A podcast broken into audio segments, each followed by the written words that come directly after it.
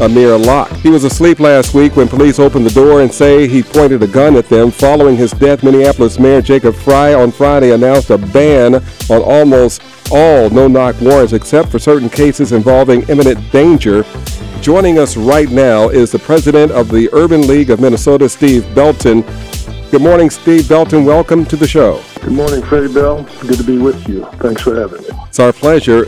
In November of 2020, Mayor Frey and then Chief Medaria Arradondo restricted the use of no-knock warrants, and it required police to identify themselves, Steve, uh, themselves as police executing a search warrant before entering a home, regardless of a judge's permission to enter unannounced.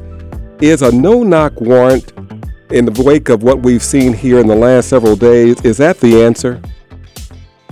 No, I think it's the question. I think it's the question of why we're using no knock warrants in the first place. The mayor uh, and other uh, public officials have engaged in a campaign of double talk uh, ever since uh, Mayor Rock, Locke was uh, killed last week, and the double talk has been around, you know, what constitutes a no-knock warrant and whether there's a difference between actually applying and executing the warrants.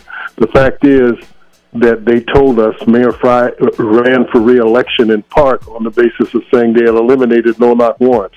He said at the time that no-knock warrants uh, were banned except in exigent circumstances. Exigent is just a fancy word meaning emergency or unusual circumstances, and they used the example of a hostage situation. Well, Amir Locke uh, was not killed in a hostage circumstance. He was not killed in an exigent circumstance. He was killed in actually nine seconds, which also begs the question, Freddie, what constitutes announcing or telling people that the police are present? You know, there's a racialized component to that as well. You know, when they say police are here, white people or some people may hear that as simply saying, oh, okay, well, we've got order, we've got authority, it's going to be okay. You announce, and you come to, I guarantee you come to my house before 7 o'clock in the morning uh, when I'm still asleep, laying down in my bed, and you announce police, the last thing in my mind is going to be that that's help. I'm going to think that I'm under siege, that I'm in danger, that I have hostile forces in my presence, and that I may die. And that is exactly what happened to Amir Locke. Simply telling, uh, announcing that the police are present was not enough. They gave this man no time to react. They didn't tell him to drop his gun. They didn't warn him and say, if you don't, there will be circumstances. They just came in you may recall when you were growing up, some adult, maybe your parents said, I know my mother just said, boy, you got a made up mind. Or when I did something bad, said, you had a made up mind to do that. Seemed to me like Officer Mark Hanneman had a made up mind that he was going to kill somebody that day, and that's what happened. So we need to ban entirely. We need to take out this double talk about accepted emergency, unusual, or exigent circumstances and simply ban the Minneapolis Police Department, St. Paul Police Department, and all these other departments from doing no knock warrants. Everyone, we're talking with the president of the Urban League of Minnesota, Steve Belton. He's uh, obliged us this morning in talking about the shooting of Amir Locke. So, you know, I'm listening to you, Steve, and I'm thinking, uh, when are black folks not suspects? Yeah, it's you're raising a question for the ages. I hope you didn't think that I was wise enough at seven o'clock in the morning to answer that question. Seven fourteen, yes. Suspects. Yeah, seven thirteen. We are always suspects. We are suspects by virtue of the melanin in our skin. The fact that we are black makes us suspects. And they announced to the media in the aftermath of uh, killing Amir Locke that he was a suspect when in fact he was not. He was not legally a suspect. He was not named on the warrant that they were executing. Uh, he was a bystander and a victim. And to call this man a suspect repeatedly in the immediate aftermath was nothing more than the classic playbook of where the police and the elected officials and authorities attempt to demonize uh, the victim, try to dehumanize that person, try to suggest that this person was deserving of what they got, that they had caused what they had done, and that the police were acting uh, righteously or legally when in fact they were not.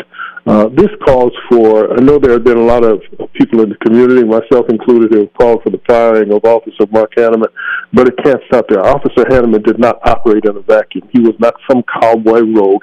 He was operating as part of a system, a white supremacist, racist system that demonizes black people and goes back to your question that sees us all as suspects simply because of the color of our skin, simply showing up black and sleeping on your couch. We can add sleeping while black mm. to the long list of things that black people have to be wary of, that we have to train our sons and daughters about, that we have to have this gallows humor among ourselves to say that you can be killed for sleeping while being black. Breonna Taylor understood that, and you would think that we would have learned, that this community would have learned.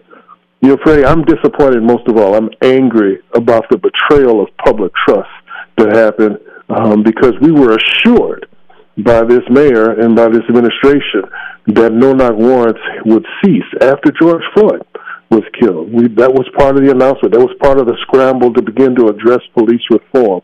We were assured by that. And now we understand that that simply wasn't the case. And I don't believe that we can any longer trust um, the Minneapolis Police Department to, or the administration, uh, the mayor's administration, to do what they say they're going to do, to do what's right.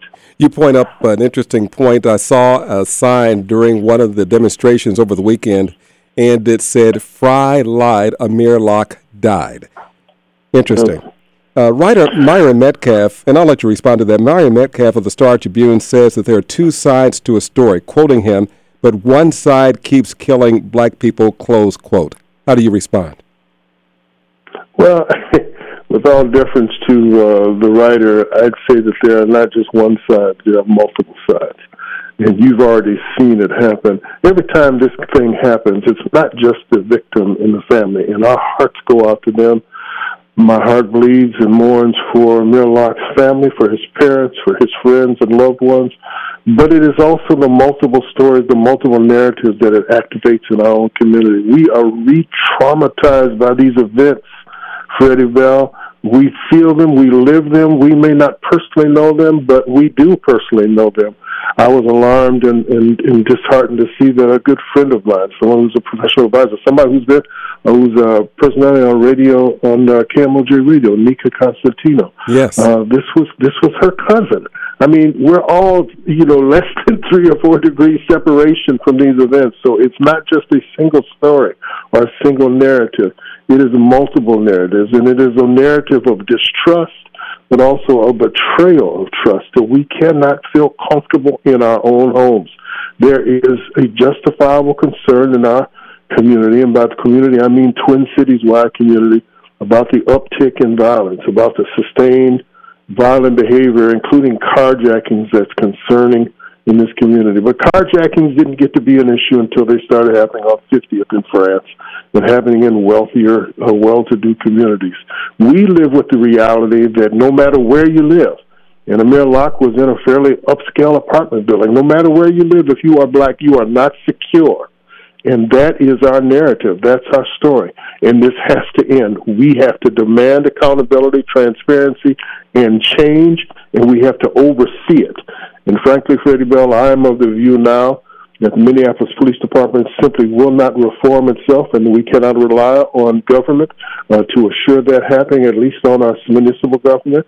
And so we need to invite into this uh, federal oversight of the Minneapolis Police Department. Well, that's Steve Belton with this final question this morning, and I want to bring it home to your family itself. You, you just happen to be married to the first black mayor of Minneapolis. Steve, talk about the anguish that a mayor goes through, the anguish that I'm sure that Sharon Sayles Belton is going through, the anguish that Steve Belton and Sharon are going through this morning. Well, I, I, I can't, I won't speak for my wife. Uh, you know, she's a, she is a strong black woman who is happy to speak for herself. So I invite you to invite her back to your show. But I can tell you, I can tell you that as parents, uh, of two black uh, young men, you know, who are young adults now, who are have moved out of Minneapolis, but one's living in uh, Oakland and the other in New York City. Uh, we worry about them every day. We're concerned about them every day. The Bible says, uh, "Be anxious for nothing, but in all things through prayer and supplication, lift up your prayers to the Lord." um, who will hear them. And so we pray constantly uh, for our young men, but not just our young men and our sons and our daughter and our nieces and nephews and cousins, but for black people writ large. We are concerned about the state of our country, which executes so regularly and so easily and so unapologetically young black men without cause. And so we're concerned about this, and what it causes, it turns our prayers into action, into behavior, into leaning in on this issue and pressing forward, into not relenting until we see real and genuine change. We need oversight of the Minneapolis Police Department, and we need uh, prosecution. We need these officers to resign, not just Officer Hanneman who killed this young man, but the supervisors who were on site and the others, including the police administration, who allowed this to happen. That's Steve Belton, the president of the Urban League, father, minister, and a consoler. Thank you so much for being with us this morning, sir. It's a pleasure. Thank you for having me. Be blessed today. You too. 21 minutes past the hour of 7 o'clock. Riveting conversation with Steve Belton.